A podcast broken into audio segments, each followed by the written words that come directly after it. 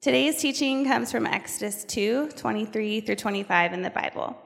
The large numbers are chapters and the small numbers are verses. Let's hear what God has to speak to us today. After a long time, the king of Egypt died. The Israelites groaned because of their difficult labor, and they cried out, and their cry for help because of the difficult labor ascended to God. God heard their groaning, and God remembered his covenant with Abraham, with Isaac, and with Jacob. God saw the Israelites, and God knew. Let's pray. Jesus, thank you for giving us the gift of your word. We ask that you speak clearly to us through it today. Help us to not just listen, but to truly obey it for our joy and for your glory. Amen. Amen. Let's give it up for Elizabeth. Thank you, Elizabeth, for reading God's word for us. Happy snow day, everybody. Good morning. Glad to be with you. Um, I just want to take a second uh, before we dive in. I want to slow us down and I want to pray for us. Uh, just remind us of what we are doing here. We believe that Jesus Christ is physically alive. Uh, we believe that Jesus is ruling and reigning over all things. We believe that Jesus, the living Jesus, is here with us by the person of the Holy Spirit. He says, Where two or more are gathered together, I will be with them. And we believe that whenever we open the Bible, that God is speaking. Okay? And so what that means is, as we leave here today, the question that we have to wrestle with is not, did God speak? Because we're going to open our Bibles. The question is, were we ready to listen? And were we ready to hear? And we, were we ready to trust? And then are we determined to go and obey? Uh, what we hear from the Word of God. Okay, so I want to pray uh, for us that the, that the Holy Spirit would come and help us uh, be ready to receive the Word.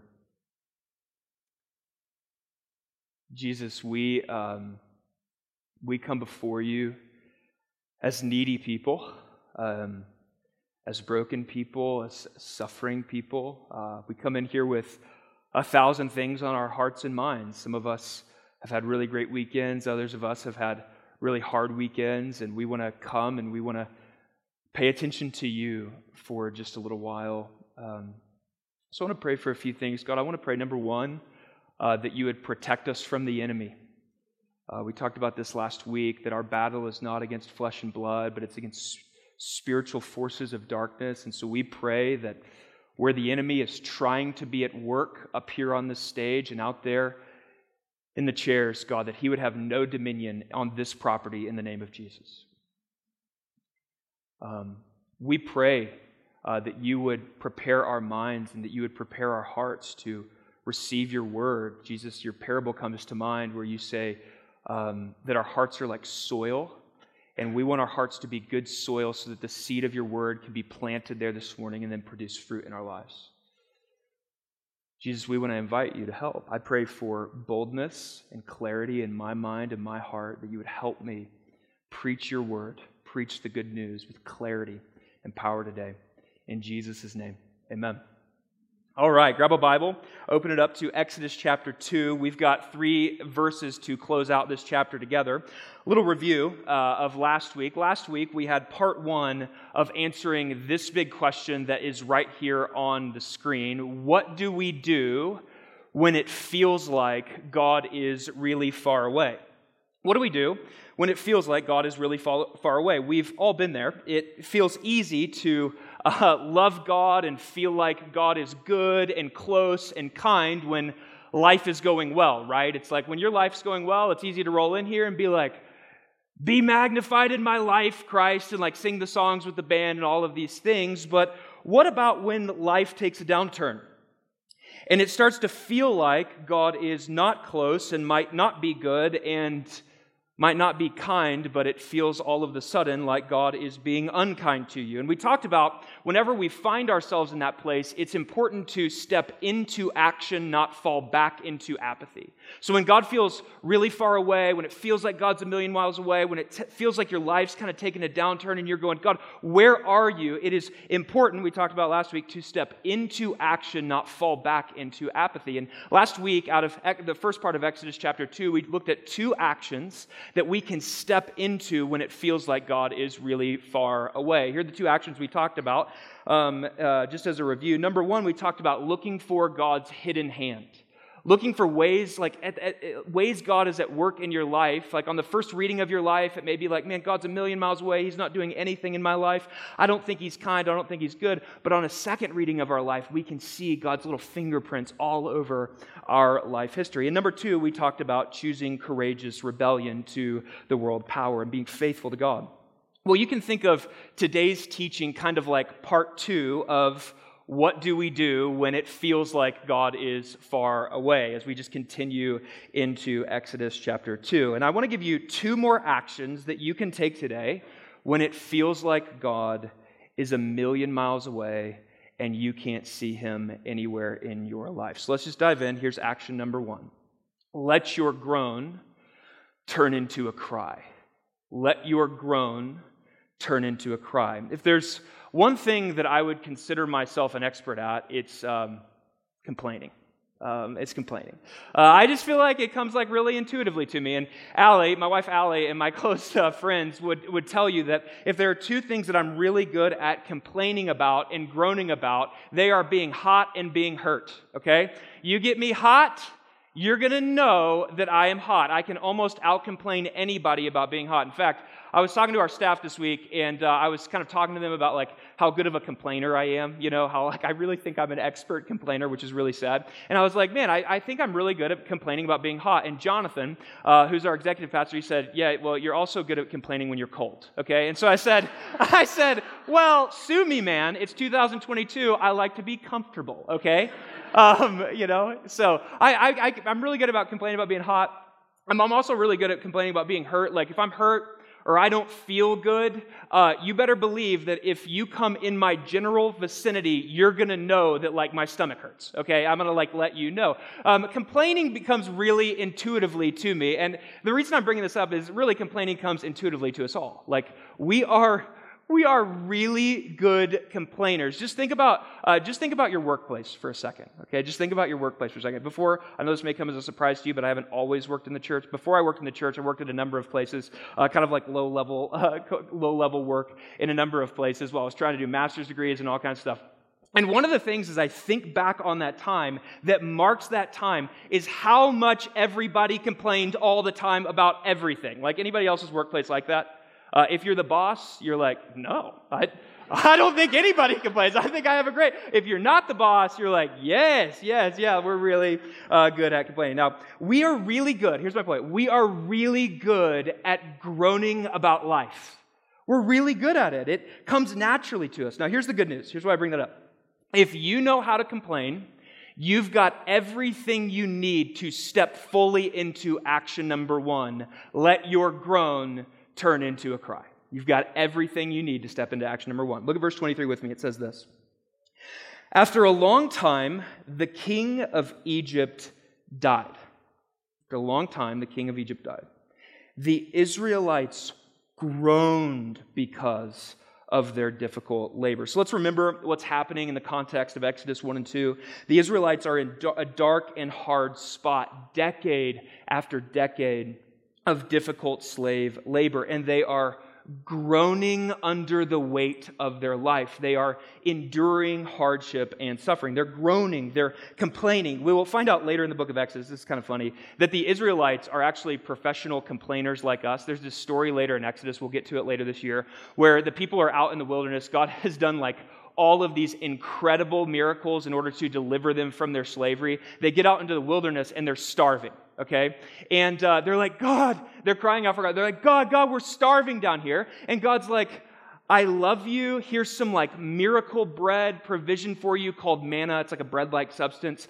And whenever God provides the manna for them, they go, we don't like the way that this tastes. They're like professional complainers. They, God's like, they're like, we're hungry. God goes, here's bread. And they're like, not this kind of bread, you know, and it's like they're really good at complaining. We're going to talk a lot about that through the book of Exodus. All kinds of groaning and complaining from these people. But in this particular part of their story with God, they do something with their groans. They do something with their groans. Um, they uh, watch this. They, they, they do something with what they're feeling like is weighing down on them in life. They do something with their complaining. Watch this. the Israelites groaned because of their difficult labor, and they cried out. And they cried out. And their cry for help, because of the difficult labor, ascended to God. The people of God are like us here in so many ways. Life is really hard for them, and they feel like God is really far away, and it seems like God has forgotten about them. So they've found comfort in groaning about their life circumstances to one another. But then something interesting happens in the passage. They start to take their horizontal groaning and direct it vertically. And whenever their groaning is directed vertically, it's called a cry. And whenever their groans turn into a cry, it says that those groans begin to ascend to God. They, they start to get up to heaven and get God's attention. So let's think about this directionally. Okay, let's bring this down to life and think about this directionally. For most of us, when life gets hard, we are most prone to groan in two directions. Okay? Think about it this way. We're most prone to groan in two directions. We groan in and we groan out. Okay? And this is intuitive to all of us. First, we, we groan in. Uh, if you're like me, you are really good at being in your head about everything. You guys with me? Where it's like the inner dialogue is alive and well in this dome up here. You guys feel this? It's like we're really good at inward dialogue. We're really good at groaning in. And if you're like me, most of the time it's while you lay in bed at night at like 2 a.m. and stare at the ceiling. It's like I'm really good at groaning inward and dwelling on things and mulling over things that honestly I can't really do anything about. We're really good at groaning in. Second, we're also really good at groaning out to others. We and this is I'm not I'm not assigning like morality to these things. These things are good, they're fine, they're not wrong necessarily, but this is just what we do. We we call a friend when life gets hard, we call a friend and we just kind of like throw up on them about life and like all of the hard things in life. And sometimes that can be really helpful, but we are really good at groaning in and we are really good at groaning out, but the one thing that isn't as intuitive to us and easy for us is learning to groan up to God. Learning to groan up to God. We groan in, we groan out, but most of us do not ever groan up. The people of God in this passage are an example to us really, if we're just being very clear, they're an example to us of how to pray, how to go to God.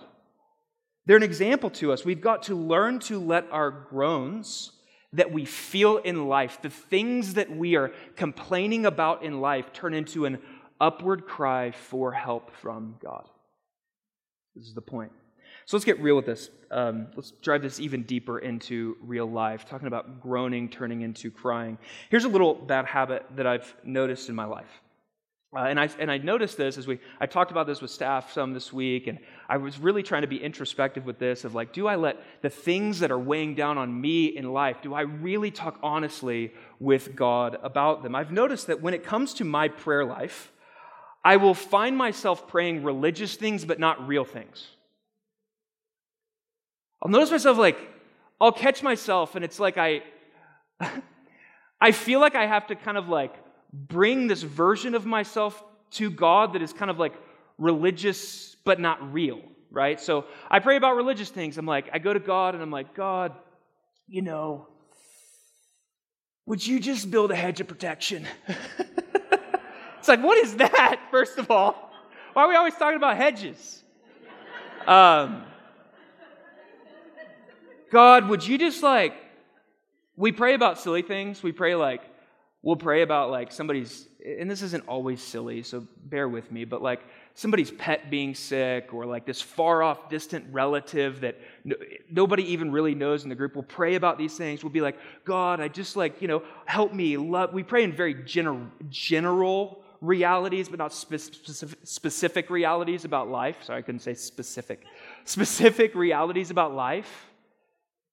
It's like, God, would you just help me be kind and love people? And it's not that these prayers are wrong, right? But they're kind of religious. They're not really real. I'm good at bringing this religious version of myself to God, but not my real self, my real groans to God. I think part of this is I was trying to think of like, why do I do that? I think some of it, if I'm being really honest, is that sometimes I'm embarrassed about the real stuff that's going on in me. And I'm like, wait, I shouldn't be like dwelling on that all the time and thinking about that all the time and wrestling with that. I'm kind of embarrassed, so I shove it down and then I try to bring this religious self, kind of like cleaned up good boy to God. Or maybe it's not embarrassed, uh, but maybe it's ashamed. I feel ashamed of the things that I'm still, still fighting in my life, and I think God's ashamed of me too. And so I can't like actually bring this real self. I've got to bring this religious self to God. But it's like when you really think about that, man, how unproductive is that? How like anti-gospel is that? What we need to learn to do is invite God into the inner dialogue. Turn the inner dialogue into an upward dialogue, and here's why. Here's why this is so important.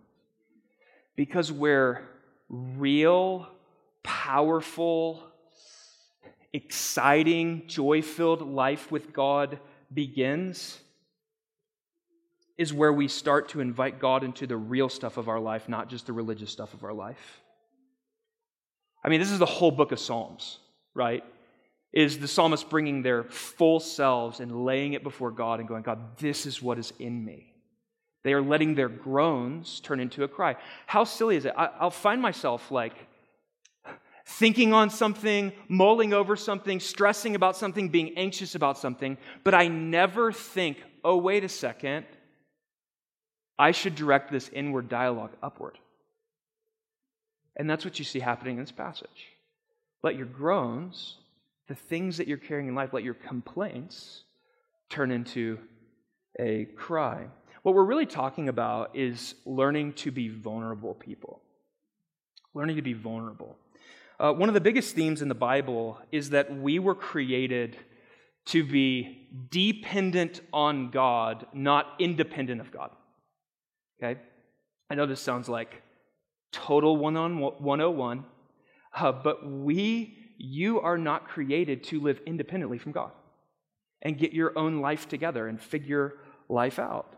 This is so counterintuitive to what we typically believe. Most people think that growing into a mature follower of Jesus looks like becoming less dependent on God for some reason. Where it's like, the further I grow into this, the more I can kind of like carry on my own and do on my own. But actually, it's the opposite. Maturity in the Christian life is really realizing how vulnerable you really are and stepping into dependent, deeper into dependence on God. This is what maturity looks like. So here's another way of thinking about this. Most people won't miss out on like rich, beautiful, joy filled, exciting life with God because they're like too bad and too sinful and too needy, most of us, guys, most of us will miss out on rich, joy filled, exciting life with God because, listen to me, we kind of just think we're okay and can get by without Him.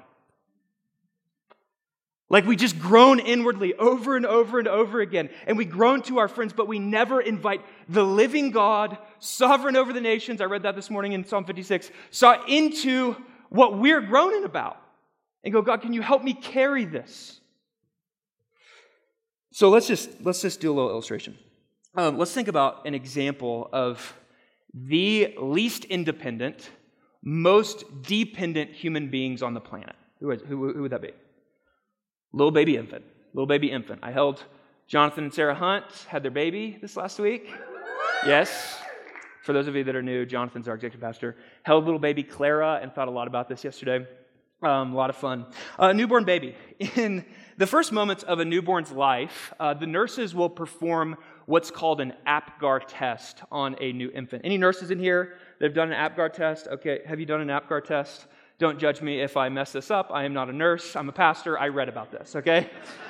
Um, um, but as much as this, uh, this, this APGAR test that they do is a biological, physiological assessment of need for emergency care, so it's like, can the baby breathe? Does the baby have a normal heart rate? It is also a check to assess the emotional and spiritual capacity for normalcy in a newborn infant. That's what the APGAR test does. Dr. Chip Dodd uh, talks about this. He has a PhD in counseling and is a brilliant therapist that works with leaders all over the world. And he shows how he shows this really interesting thing in his work how what makes for a spiritual and emotionally healthy, spiritually and emotionally healthy infant is also what makes for a spiritually and emotionally healthy adult. Okay? In fact, you like he's saying that you're never going to outgrow these kind of like intuitive needs that you have. He says that there are three essential movements when a newborn baby is right when they're born that the infant needs to express to exhibit spiritual and emotional normalcy. We'll put these three up on the screen. Number 1, they're looking for does the child cry out? Does the child express fear of not having security and the need for comfort of care? Number two, they're looking for this. Will the child reach out to experience the touch of another human, the reflect response of connection? And number three, will the child grasp for food, sucking in nurturance for growth? If the child does these three things, the child, this little infant, is known as quote unquote normal. They're called normal. This is normal. This is what makes a baby normal. Now, this is where it gets really fascinating he says that the same things that made you spiritually and emotionally a spiritually and emotionally healthy infant are what will also make you a spiritually and emotionally healthy adult. You will never outgrow these three things. These are what it means to be a human being. Little infants just know them. We try to cover them up. Okay? We try to cover them up. He says that to continue to function as a normal, spiritually and emotionally healthy human is to never outgrow these three movements. So we'll put these three on the screen. Number one, he says that we can never leave behind the capacity to cry out for help, which becomes the ability to express feelings, needs, desires, longings, and hopes. Number two, we can never leave behind the capacity to reach out for connection to relationship that allows us to experience fulfillment in living. And number three, never leaving behind the craving for fulfillment that strengthens us and allows us to receive and give out of that fulfillment. He goes on to say this this is a quote from him. In summary, never leaving behind the capability of vulnerability allows one to have the quote unquote normal human experience of being fully alive. You've got to learn to be vulnerable again. Quote unquote, normal is living as we are created to live. You and I are created, he says, as emotional and spiritual creatures, created to do one thing live fully. We do so by living fully in relationships with ourselves, others, and God. Notice inward, outward, and upward are all essential for spiritual and emotional health, according to Chip Dodd. Living fully does not ever mean or require, pay attention to this, that we become invulnerable to how we were created to live. In fact, this little section is in a uh, in, a, in a journal article that he published on addiction. He says that when you try to live invulnerably is when you lean into addiction to kind of cover up and manage your, your own vulnerability. It's like th- you are created to be a vulnerable, needy person. You never outgrow this. Now, that's Chip Dodd's opinion. Let's talk about Jesus' opinion, okay? Let's look, at, let's look at this in Jesus. This is why Jesus teaches that if we don't receive the kingdom of God like a little child, vulnerably, needy, then we will miss it altogether. If we don't learn to embrace our own vulnerability and need of God, we will miss what Jesus has to offer altogether. This is why Jesus teaches us that a normal pattern of discipleship is expressing our own vulnerability by dependence on God through prayer. Is what prayer is. So let me, let me give you an example of Jesus teaching us what it means to be vulnerable again. Jesus has this famous teaching on prayer in Matthew 7, verses 7 and 8, where he says this. We'll put it up on the screen. He says, Ask, and it will be given to you. Seek and you will find. Knock and the door will be open to you. For everyone who asks receives, and the one who seeks finds, and the one who knocks, the door will be open. Now, most people read this and they're like, does that mean that I can ask Jesus for a Ferrari and there's going to be one in my garage when I get home? Maybe, but probably not. But probably not. Thank you, Meredith. Nobody else thought that was funny? I can always depend on Meredith Self. Most people read this and they're like, man, is this some, is this some like prosperity teaching of Jesus? And I would say, no, this is Jesus teaching us what it means to be a human being. Watch this. This is Jesus teaching us what it, re-teaching us how to be vulnerable the way we were created to live. Here it is. When he says ask, he's teaching us to cry out. When he says seek, he's teaching us to reach out. And when he says knock, he's teaching us to express longing for fulfillment that we, for something that we don't have. He is teaching us to be vulnerable again. He's reteaching us how to be a human being. So the world says the more you mature, you should be more self sufficient. The more you mature, the more you grow in life, the more self sufficient uh, you should be. But, guys, can I just say, if we believe that, we will be crushed under the burdens of life. We weren't created to live like that. This is like in your bones, created by God to be vulnerable and dependent and let the things that you're groaning about turn into a cry. Um, so, I want to do this tenderly, but, but I want to like speak to, I just want to take this and sum it up and speak to some of you that are feeling this right now. Man, like, I feel like God is far away and I feel like God is really hard. I mean, I feel like life is really hard. I feel like God is really far away and I feel like life is really hard. I just want to kind of bring this to bear on your life. Could it be? Let me say this. I'm saying this out of my own experience of the last four weeks. Okay? So I feel like this is what I've been living and I wanted to give it to you. Could it be that God feeling far away and life feeling hard might sometimes be God graciously and kindly giving us over to our own delusional self sufficiency or invulnerability so that we feel its anxious and devastating effects and turn back to Him? Could it be that that's God's kindness to you? Pastor Rick Warren, legend, says this How does God soften the soil of our hard hearts? How does God soften the soil of our hard hearts? The same way He does the soil on the earth, He sends a storm with a whole lot of rain. Could it be that your life is hard and you're feeling it as a kind gift from God so that you return to Him today? When we find ourselves in that low place is when we are most often ready to cry out. This is where the people of God were at in Exodus chapter 2. Their groan turned into a cry. And when we do that, we will find that our God is ready to come to our rescue.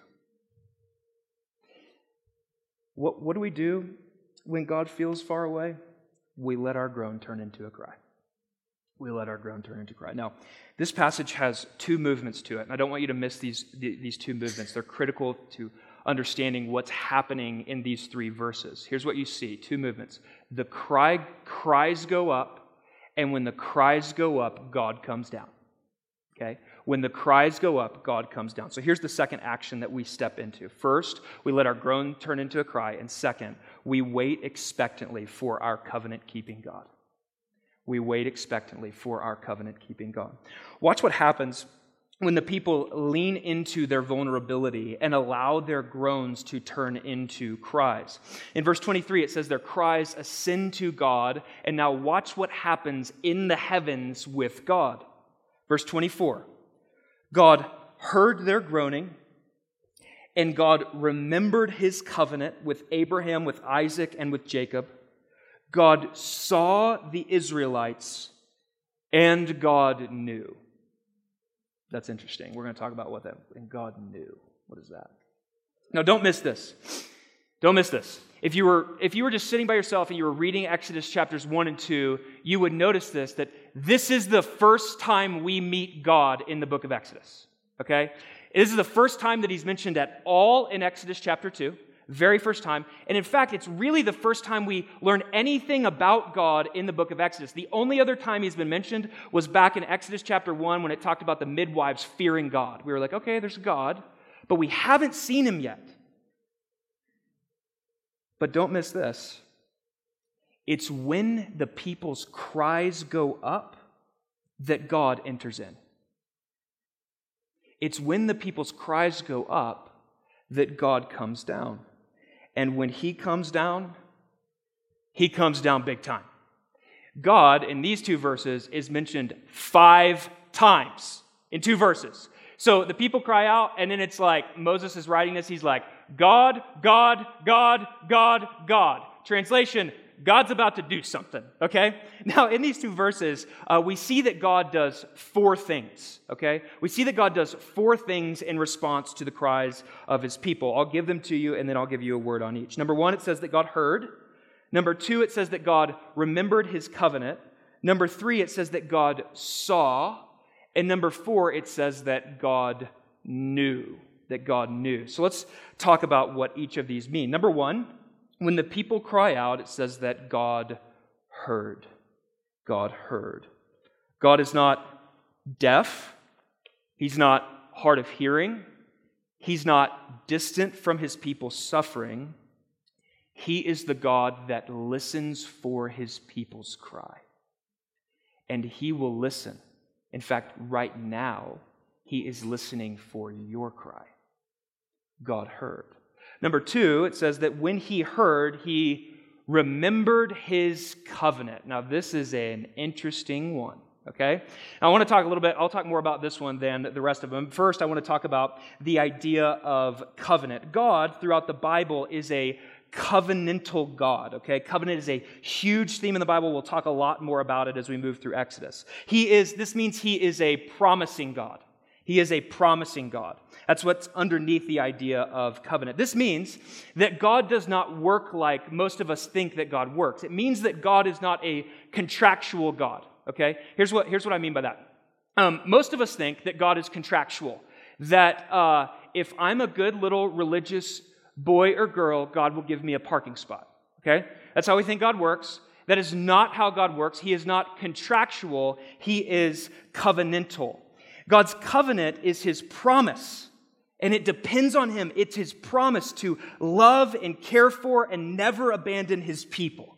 He's like, I've covenanted to love you. Even if you depart from me, I will not ever leave you. My favorite definition of covenant is from Sally Lloyd Jones' book called The Jesus Storybook Bible. Yes, it's a kid's book. And she defines God's covenant this way it's God's never stopping, never giving up, unbreaking, always and forever love. That's what God's covenant is. It's how he relates to you. God is not contractual toward you. He does not ebb and flow in the way he relates to you. He is not up when you are up and down when you are down. He is steady. He is the covenant God. Okay? He is not contractual. Now, here's what you should be asking. Let's ask the hard question about this. Okay, hard question here. It says that when God's people cried out that he remembered his covenant. So, does that mean that he forgot it? You should be asking that. If you're not asking that, I don't want to demean you, but you should be asking that. you should be asking that. Does God forget his covenant? What does it mean God remembered his covenant when his people cried out? Because here's what, here's what question you're really asking Does God forget me? Will he forget us? And then if I pray, will he remember me? How does that work? I love what the Old Testament scholar Alex Motyer says about this line. He says this. He says this. It says in verse 24 that God, quote, heard their groaning and remembered his covenant.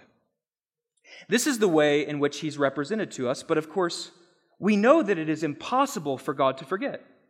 He never forgets his people, nor the word of his pledge and his covenant. We know this from Deuteronomy 4:31 and Isaiah 49, uh, 49 15. Uh, by the way, I looked both of those up to make sure that they were legit, and they are. It literally says God does not forget his covenant. Okay? In fact, Isaiah 49, I looked it up this morning, and it says that like a nursing mom doesn't forget her baby who cries for her, he will not forget his covenant toward us. He just doesn't, he doesn't forget. So what's up with this? Yet here, he is represented as though he, I love this, he woke up one morning, the phone rang in heaven, and when he listened to the receiver, he heard the voice of his people in Egypt saying, We're in such a pickle. right? And the Lord said to himself, By George, I'd quite forgotten about him. That's what that's the way it reads. That's the way it reads. He goes on to say this Of course, it did not happen like that. But God is represented as though his elbow needed jogging and our prayer did the trick. Interesting. You're like, You're not resolving this? no, I'm not. Thus, we learn what a marvelous and potent thing his people's prayer is. Okay. Let's, let's live in the tension. We're going to live in this this whole year in the book of Exodus. In one sense, God's covenant love depends fully on him. But in another sense, it's as though, and I think this is a mystery and tension that is never resolved in the Bible, it seems that our prayer, our crying out, somehow calls God to act on his covenant promise on behalf of his people. Point being, none of us know how this works, but pray. because when you do, God will hear, he will remember his covenant. Number three, when he remembers his covenant, he saw their suffering. He saw their suffering, and when he sees it, it breaks his heart. Number four, God knew. God knew. What does that mean? Uh, it sounds weird to us. God knew. Well, it's the same Hebrew word used for how Adam knew Eve in the book of Genesis. It's to become intimately involved with someone, to know them.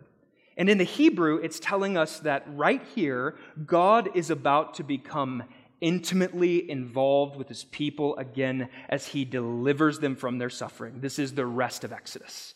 And right there on the other side of chapter 3 in our Bibles, he's about to start his Exodus work as he goes and meets Moses in the desert and to come back next week. Now, here's what you should be asking me, okay?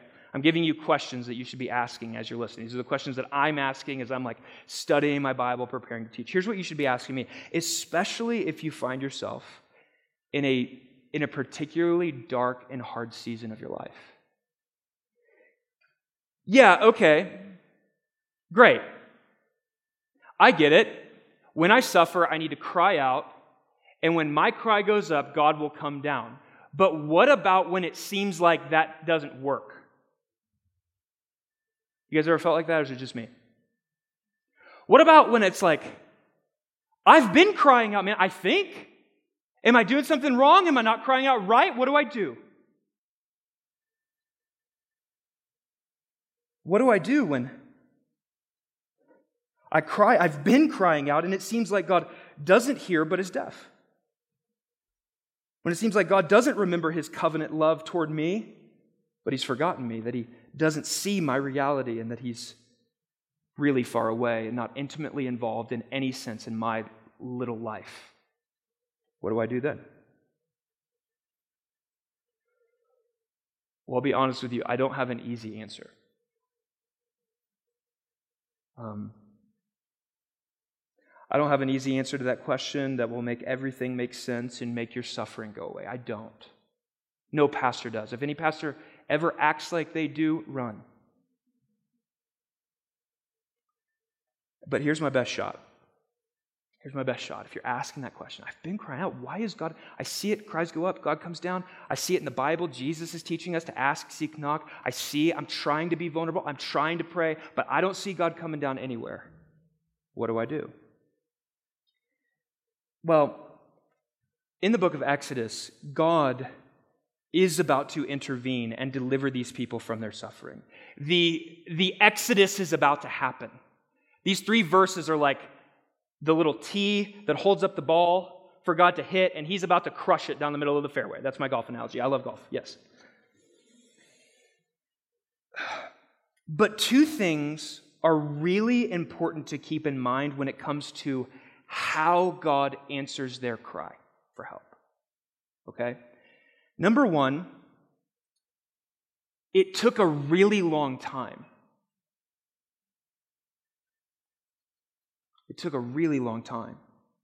It's easy when we read things like this in the Bible to kind of collapse time, where it's like, as long as it took me to read that chapter, that's kind of how long it was in reality, you know? Chapter 2, two minutes. If you're a slow reader, three minutes. But in chapter 2, 80 years go by.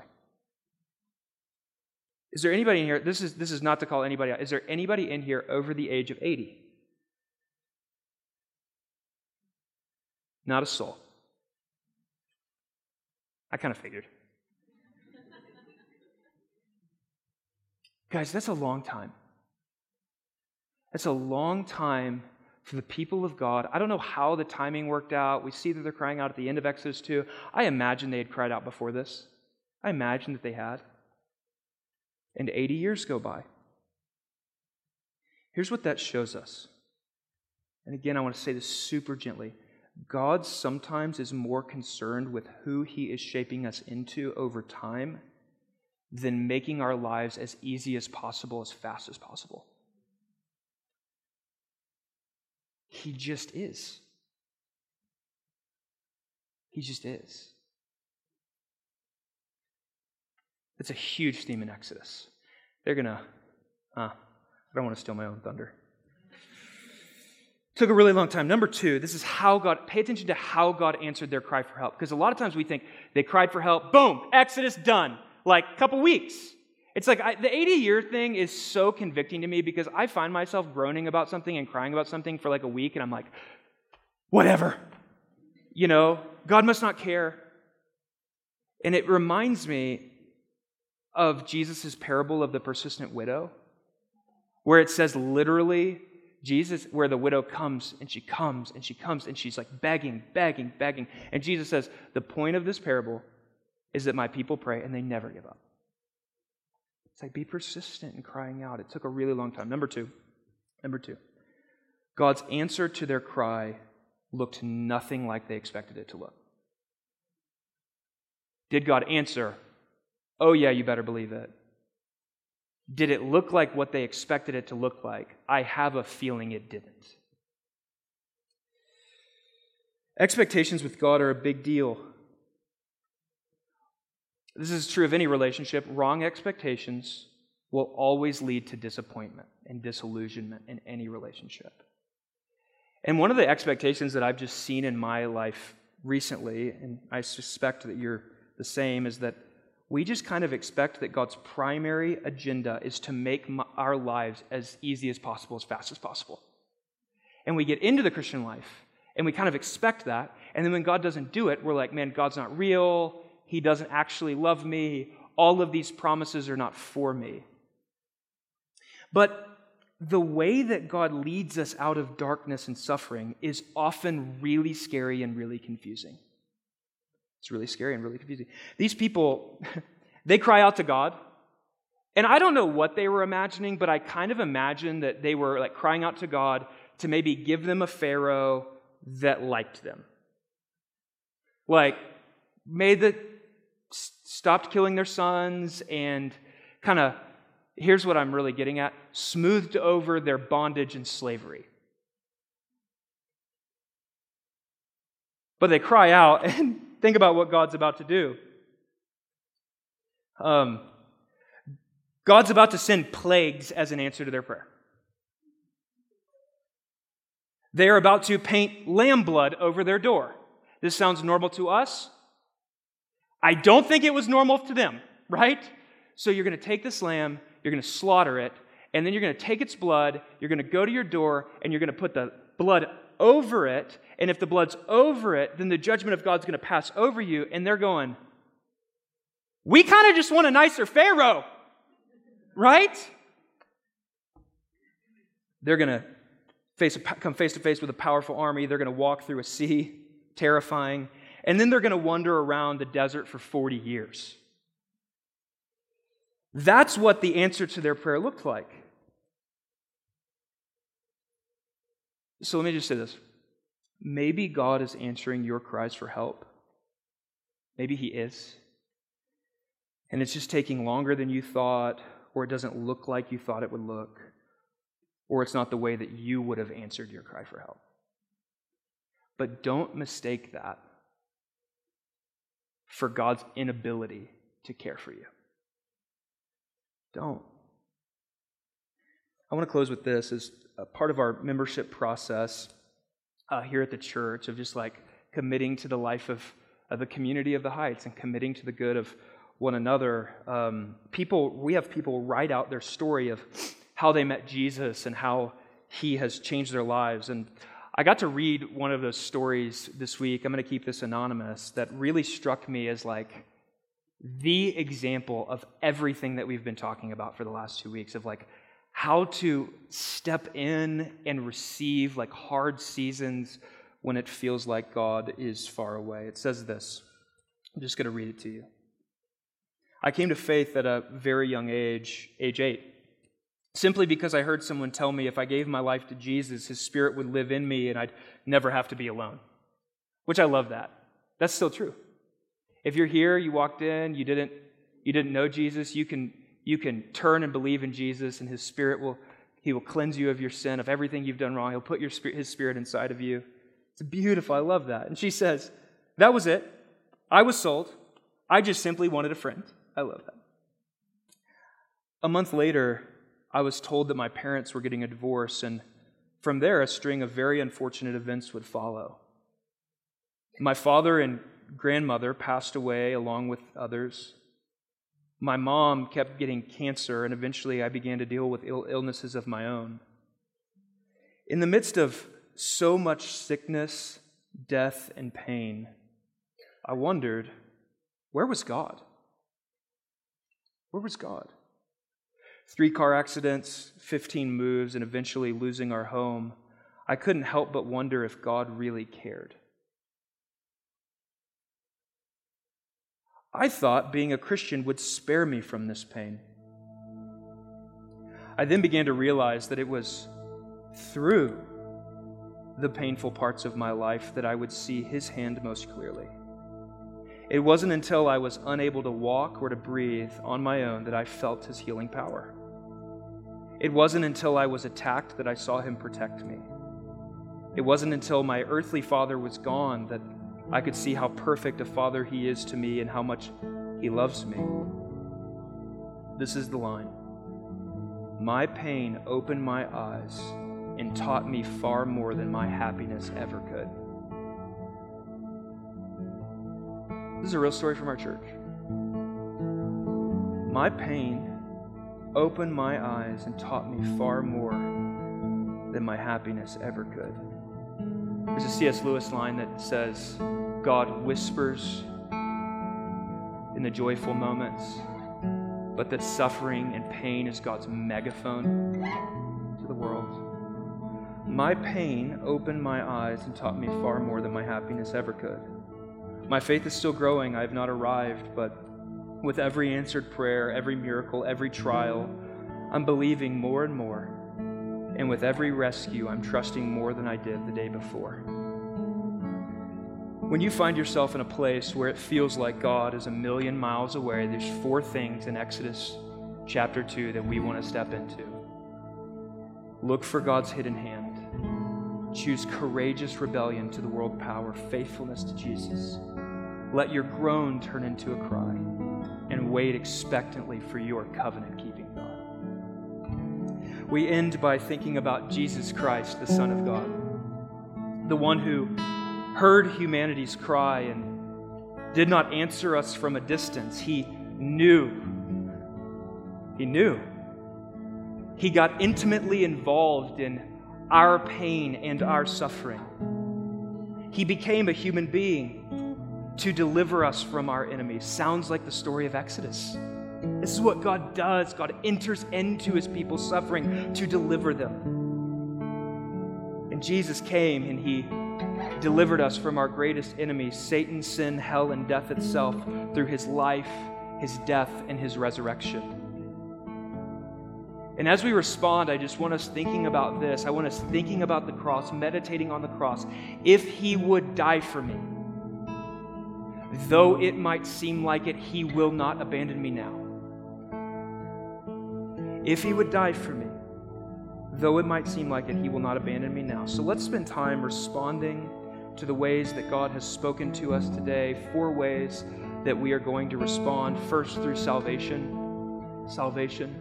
If you're here and you entered into this place on this snowy morning and you're like, man, I, I don't know about this whole God thing. I've got a lot of junk in my life. The good news of the gospel says that you can know God today. That you don't have to walk out of this place outside of the love of God. The good news of the gospel says this that we were created to know God. We were created to be vulnerable and dependent on Him. But we've rebelled against that and we've tried to be invulnerable.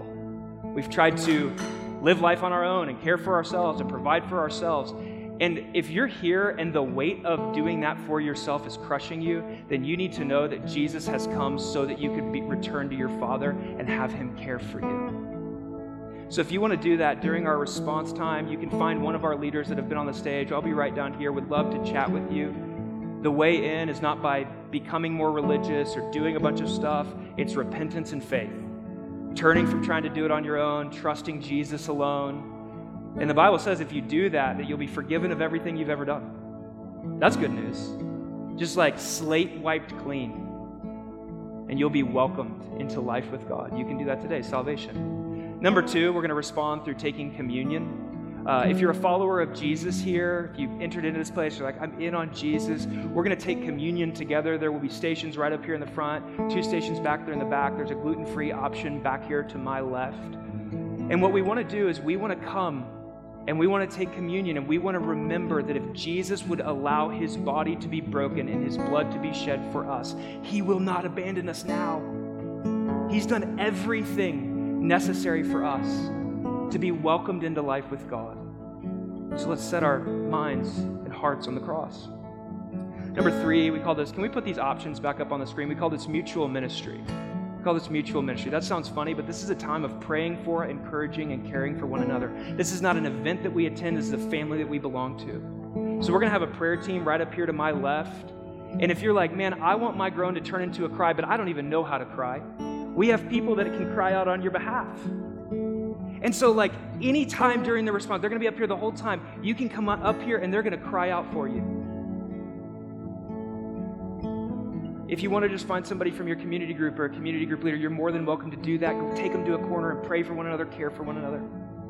And then singing. We're going to remember the good news of the gospel by singing together and allowing this to move from our heads down into our hearts. So let's stand and let's respond as the Lord